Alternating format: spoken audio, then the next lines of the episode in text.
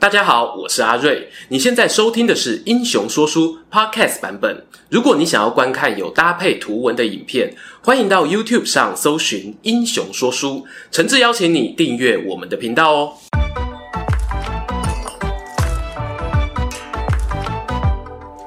Hello， 英雄说书的观众朋友，你们好，我是说书人阿瑞，替大家带来精彩的英雄故事。又到了我们台湾列传时间啦！今天要讲的这个题目呢，与台湾的民主进展关系重大，是关于废除刑法100条的抗争。没错，老观众呢应该知道我是东吴大学法律系毕业啊。为了写这支脚本呢，让我有重新回到学生时代的感觉，整个年轻了10几岁啊。大家一定会好奇哦，所以阿瑞大学时就熟悉这个故事吗？为了不牵连老师同学哦，以下呢纯属我个人回忆。其实呢，在大学时期，我对这件事情的印象并不深，这是为什么呢？不是因为事件不重要，所以学校没教哦。某种程度上呢，我认为是因为它的涵盖领域非常广阔，可以在宪法课讲，可以在刑法课讲。当然啦，我们还有一些关于司法改革的选修课，用来介绍刑法100条的抗争史，也丝毫不违和。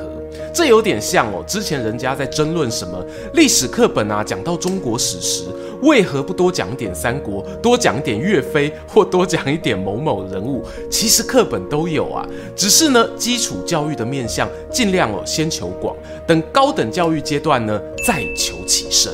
好啦，没有想到我不是在研究所阶段，而是拍 YouTube 影片时呢，重温这一段故事。命运的安排啊，真的很奇妙。而这支影片能够出现在大家眼前呢，我必须要感谢赞助影片播出的台湾医界联盟基金会。这个基金会的创办人呢，是已故的中研院院士李正元先生。李院士呢，曾经是台大医学院的院长，享誉国际的蛇毒研究权威。更难能可贵的是呢，他以一位高学历知识分子的身份，不计民生融入，毅然决然投身本片提到的废除刑法100条抗争运动，还与各个不同领域的杰出人才筹组100行动联盟，成功促使了刑法100条的修正，拆除了威权政府对民众的最后一道法律工具，不能够再惩罚民众的思想和意图。接着，准备好了吗？我们要穿越时空，回到1991年的土城看守所，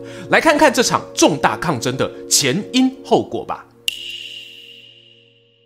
公元1991年的9月12日，一名高龄76岁的老医生与一群公卫系医学系的教授们，神情严肃地走进土城看守所。大家也猜到了，这位长者呢，就是我们的李正元先生。虽然他当时已经从医学院退休，但仍然与医界保持密切联系，同时呢，也关心社会新闻。他前往看守所是为了要探视2名台大毕业的学生郭贝宏与李应元，他们被以刑法上的预备叛乱罪拘禁。原因呢，是这2人当时分别担任台湾独立建国联盟美国本部的主席与副主席，而这个联盟呢，在90年代被国民党政府认为是叛乱组织。虽然我们现在从未来人的角度呢，知道郭李2人后来平安无恙，还在媒体圈与政治圈有所发展。不过当时白发人与黑发人在监狱碰面的情况呢，确实令人鼻酸的。而且还有一个巧合，那就是李应元他是台大公卫系的第1届学生，当年公卫系还隶属于医学院，李正元恰恰便是他求学期间的医学院长。李应元甚至呢还记得10几20年前新生训练时，院长勉励台下学生不要贪财，要以医术济世救人的话。如今师生重逢，不免感叹沧海桑田，心酸吞不来啊。这里就要补充一些李正元先生的背景介绍了。过去他虽然在医学领域学有专精，但对于政治、法律呢，都一直保持距离，甚至每次有学生出国留学，都还会告诫他们不要碰政治啊。这是什么原因呢？李正元出生于公元1915年日本政府统治的时代，他就读于台南二中，毕业后呢保送到台北高等学校理科。在殖民时期能够读到台北高校的台湾人可说是非常稀少，用现在的话来说呢，个个都是学霸等级啊。随便举几个名字，譬如我们之前介绍过的李登辉前总统，法律系学生都不陌生的亲属法专家戴延辉教授，还有鹿港辜家的辜正甫等人，都是台北高校校友。年轻的李正元意气风发，从台北高校毕业，立刻就远赴日本报考东京帝大医学部。这背后呢，有着一段哀伤的故事，因为他父亲、长兄以及2位姐姐都是因为传染病过世，所以很早就立下志愿要行医救人。然而人生总是计划赶不上变化，即使是超级会念书的李正元，却在那次考试中落榜。直到隔年，台湾的台北帝大呢也成立了医学部，他卷土重来复仇成功，挤进了台湾学生名额只有少16人的窄门。后来的事情呢，可能大家在维基百科上有看过不少。李正元就读帝大2年级时呢，加入了杜聪明博士的研究室。杜聪明是台湾第1位医学博士，也是台北帝大唯一一位台籍教授，更在战后呢成为台大医学院院长。要说台湾医学史呢，绝对不能忽略的英雄人物。而这对师徒从此结下不解之缘。当李正元毕业之后呢，他拒绝了许多日籍教授的邀请，因为他认为帝大医学部都是日本人的天下，自己呢必须留下来挺老师，做出更多对台湾人有帮助的研究。于是在杜聪明后续的指导之下呢，李正元在1945年发表了一篇关于锁链蛇蛇毒的毒物学研究论文。这不仅是他的博士论文，同时呢也是医界第1位揭开锁链蛇蛇毒致死秘密的文章。在学术领域精进的同时，李正元也顺利结婚成家，升格为副教授，甚至呢还等到了日本人战败离开，国民党政府接管台湾。对了，当时李教授呢，还有和妹婿一起去港边挥旗子迎接国军上岸。他的妹婿呢是小提琴家胡乃元的老爸，台大眼科主任胡心凌。接下来发生的事情可以说是所有台湾人心中的痛。1947年228事件爆发。李正元的恩师杜聪明差点因此丢掉性命，而随后引爆的各种动荡不安呢，更是让李正元惊觉新的政府似乎比起日本政府更加恐怖。譬如1950年时呢，他在台大医院的同事兼好友第3内科主任许强，因为有和几位医师组织读书会，直接呢在院务会议上被情治人员硬生生带走。许医师呢拒绝供出读书会的成员名单，也拒绝依照蒋介石的要求写悔过书，最后遭到枪决身亡，年仅37岁。刚刚讲到李正元的妹婿胡心凌，本来对新政府满怀期待的呢，他也因为莫须有的罪名被送到绿岛，一关就关了10年。这些亲朋好友的遭遇让李正元选择对政治议题3缄其口，生怕那些噩梦重演。直到40多年后1991年，他在土城探视完李应元等人后，有一个稀客找上门，他叫做陈师孟。陈师孟家族呢与国民党的蒋介石渊源甚深，未来呢有机会看要不要讲他阿公陈布雷的故事。但就说那一天陈师孟与李正元碰面之后，对他详细说明了学生被拘禁的原因，以及刑法100条这个条文有什么重大弊端。本来就聪颖过人的李正元呢，立刻掌握重点。他甚至发现原来当年好友许强医师就是因为这个条文含冤而死。当下决定虽然自己已经高龄74岁，但如果还有那么一点社会影响力，必须用尽有生之年去推动废除这个恶法。那到底刑法100条的问题出在哪里？我这边就情境重演一下，也说明给荧幕前的你听听吧。阿瑞的刑法小教室来啦！到底什么是刑法100条呢？大家可以到法务部全国法规资料库看到，中华民国刑法第100条呢是属于内乱罪的规定。现在看到的是修法过后的内容，我念一下给大家听。意图破坏国体、窃据国土，或以非法之方法变更国宪、颠覆政府，而以强暴或胁迫着手实行者，处7年以上有期徒刑；首谋者处无期徒刑；预备犯前项之罪者，处6月以上5年以下有期徒刑。那修法前的版本又是什么呢？意图破坏国体、窃据国土，或以非法之方法变更国宪、颠覆政府，而着手实行者，处7年以上有期徒刑；首谋者处无期徒刑；阴谋或预备犯前项之罪者，处6月以上5年以下有期徒刑。差别在哪里呢？我帮大家画个重点。新法条呢，增加了必须是以强暴或胁迫着手实行，以及删除了阴谋犯前项之罪。顺带一提哦，旧版刑法呢，当时还有一个外挂，叫做惩治叛乱条例，可以透过这个条例呢，加重内乱罪的刑期，跟你玩卡牌游戏的 combo 技能一样啊。好啦，我们先思考一下哦，内乱罪为什么会存在？对一个当时号称拥有民主共和国宪法的中华民国来说，内乱罪呢，是为了避免有人以武力或暴动等方式对国家的存续造成立即而明显的威胁。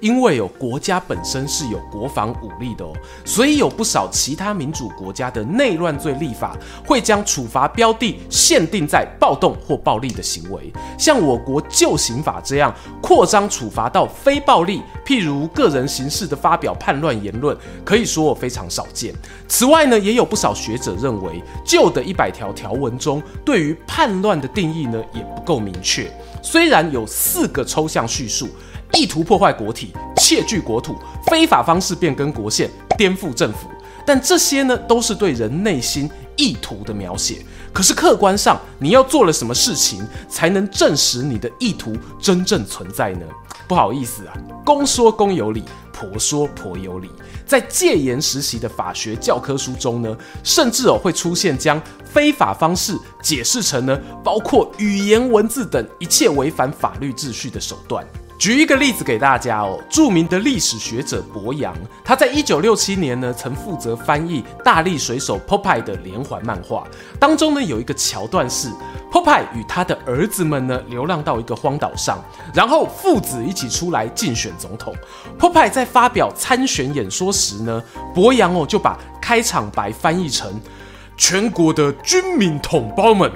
帮年轻的观众科普一下，这是当年老蒋总统很爱用的发语词啊。全国军民同胞们。结果漫画一刊出后就出大事了。柏杨被认为是利用 Popeye 对蒋家父子含沙射影，遭到调查局逮捕，严刑逼供。之后呢，就是以刑法100条的罪名判处了12年有期徒刑。大家不妨试想哦，几张漫画翻译台词可以对政府造成多大的影响？如果换成一篇文章或一本书又如何呢？我非常尊敬的刑法大师林山田教授啊，曾说过以下名言哦：若只凭特定的政治言论就足以推翻政府，那么该检讨的是政府的施政，而非该政治言论。很幸运啊，我大学的刑法导师呢，也是林山田的弟子。以前同学呢，都开玩笑说要喊他一声师公啊。而事实上哦，早在公元1981年，我们刚刚讲到的土城看守所探监前10年，林教授呢就曾经提出要适当处理刑法100条的弊端。而这个让众多学者关注的条文，终于啊要走向尽头了。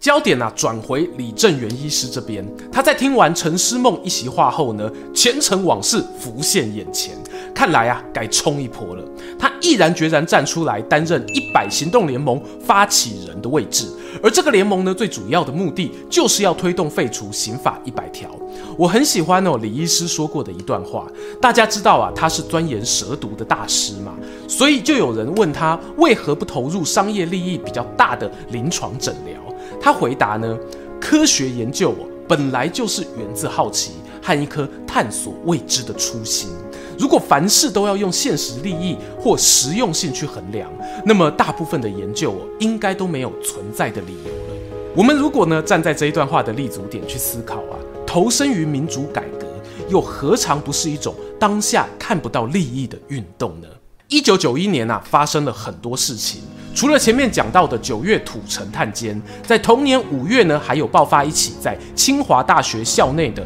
独立台湾会案。由于不是本片的主角哦，我这里呢先快转一下。当时法务部调查局进入清大校园，逮捕了5个人，也同样呢用刑法100条起诉。因为这件事情发生的当下，台湾其实已经是宣布解严喽。媒体报道出去后，立刻引发民意暴动。啊，不是没有戒严了吗？为什么还可以这样抓人？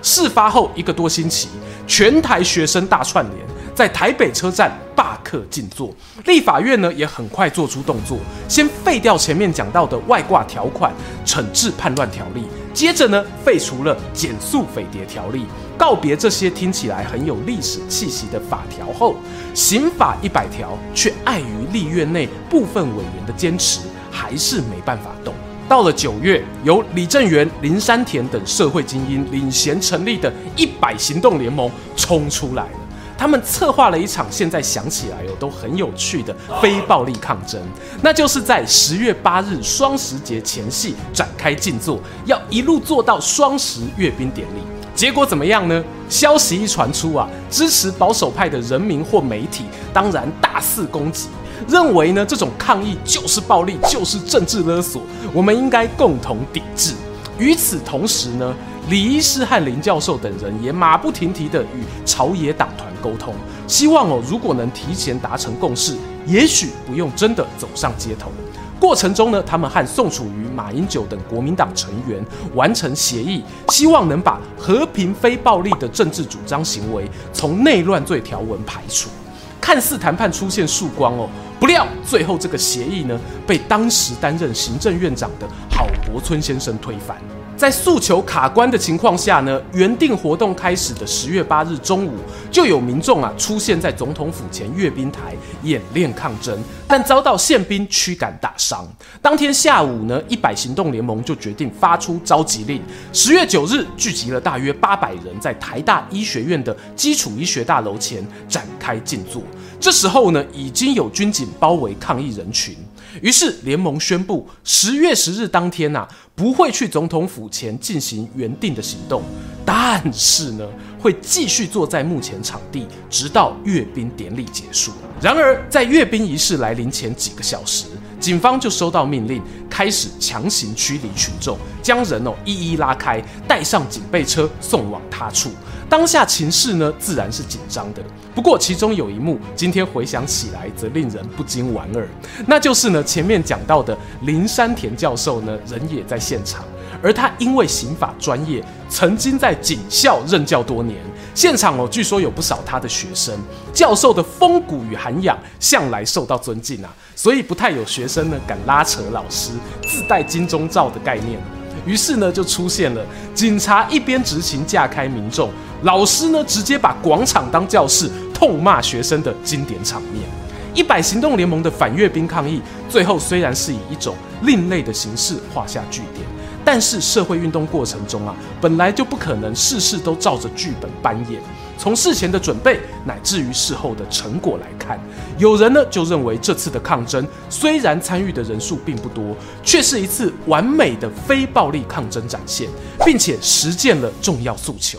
公元1992年5月15日，立法院3读通过了刑法100条修正案。隔天，金华国中呢有一场告别和平内乱罪的演讲，100行动联盟宣布已完成阶段性任务，就此解散。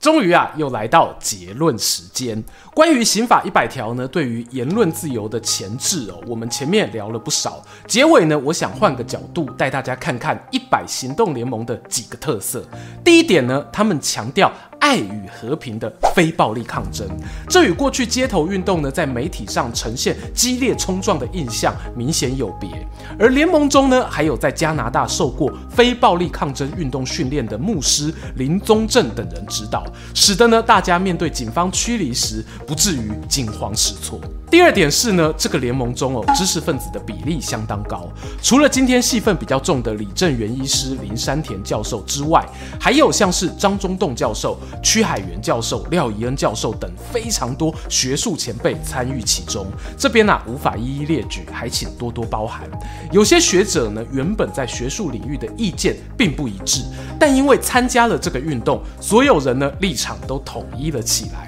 另外，除了学术圈，宗教圈呢也有万佛会、基督教长老教会、天主教人权关怀小组等团体加入，根本就是一支超强的跨界整合军团啊。最后第三点，我想说的是，联盟成员呢虽然背景专长不同，但大家呢都能够彼此尊重，而且呢明确分配好任务，用超强的行动力去实行。譬如李正元医师的德高望重，搭配林山田教授的刚猛论证，到全台各地演讲，争取民众支持。对施工他还是柔道高手，格斗技巧和他的逻辑呢一样无懈可击。虽然呢，他本人很谦虚地说，恶法最后能够废除，靠的不是专业学理的辩论，而是群众运动所形成的压力。但我相信一定有不少民众是在听了教授的缜密分析后，才愿意站出来，推动台湾往民主的路上又前进了一大步，这是相辅相成的。虽然联盟呢最初的希望是刑法100条可以就此废除，连同101条呢也一并调整。经过抗争后呢，100条获得修正，但依旧保留下来。可喜可贺的是呢，自此过后不再有无辜的人民因此被定罪。最后这次脚本能顺利完成呢，要感谢2位东吴帮的前辈协助一个是我学姐 Aris 亚里斯律师提供文章呢让我改编为脚本，另一个是学长王鼎玉他在查找资料上的大力帮忙一些参考资讯呢我就放在置顶留言，期待和你们下次空中再见喽。喜欢今天的故事吗？英雄说书需要你的支持，让好故事被更多人听到。动动手指订阅我们频道，打开小铃铛，选择接收全部消息，这对创作者的帮助非常非常大。如果你还想要给我们更多鼓励，也可以扫描加入会员 QR Code， 用每个月1杯咖啡的钱赞助我们的内容创作。这里是英雄说书，我们下次再见，拜拜。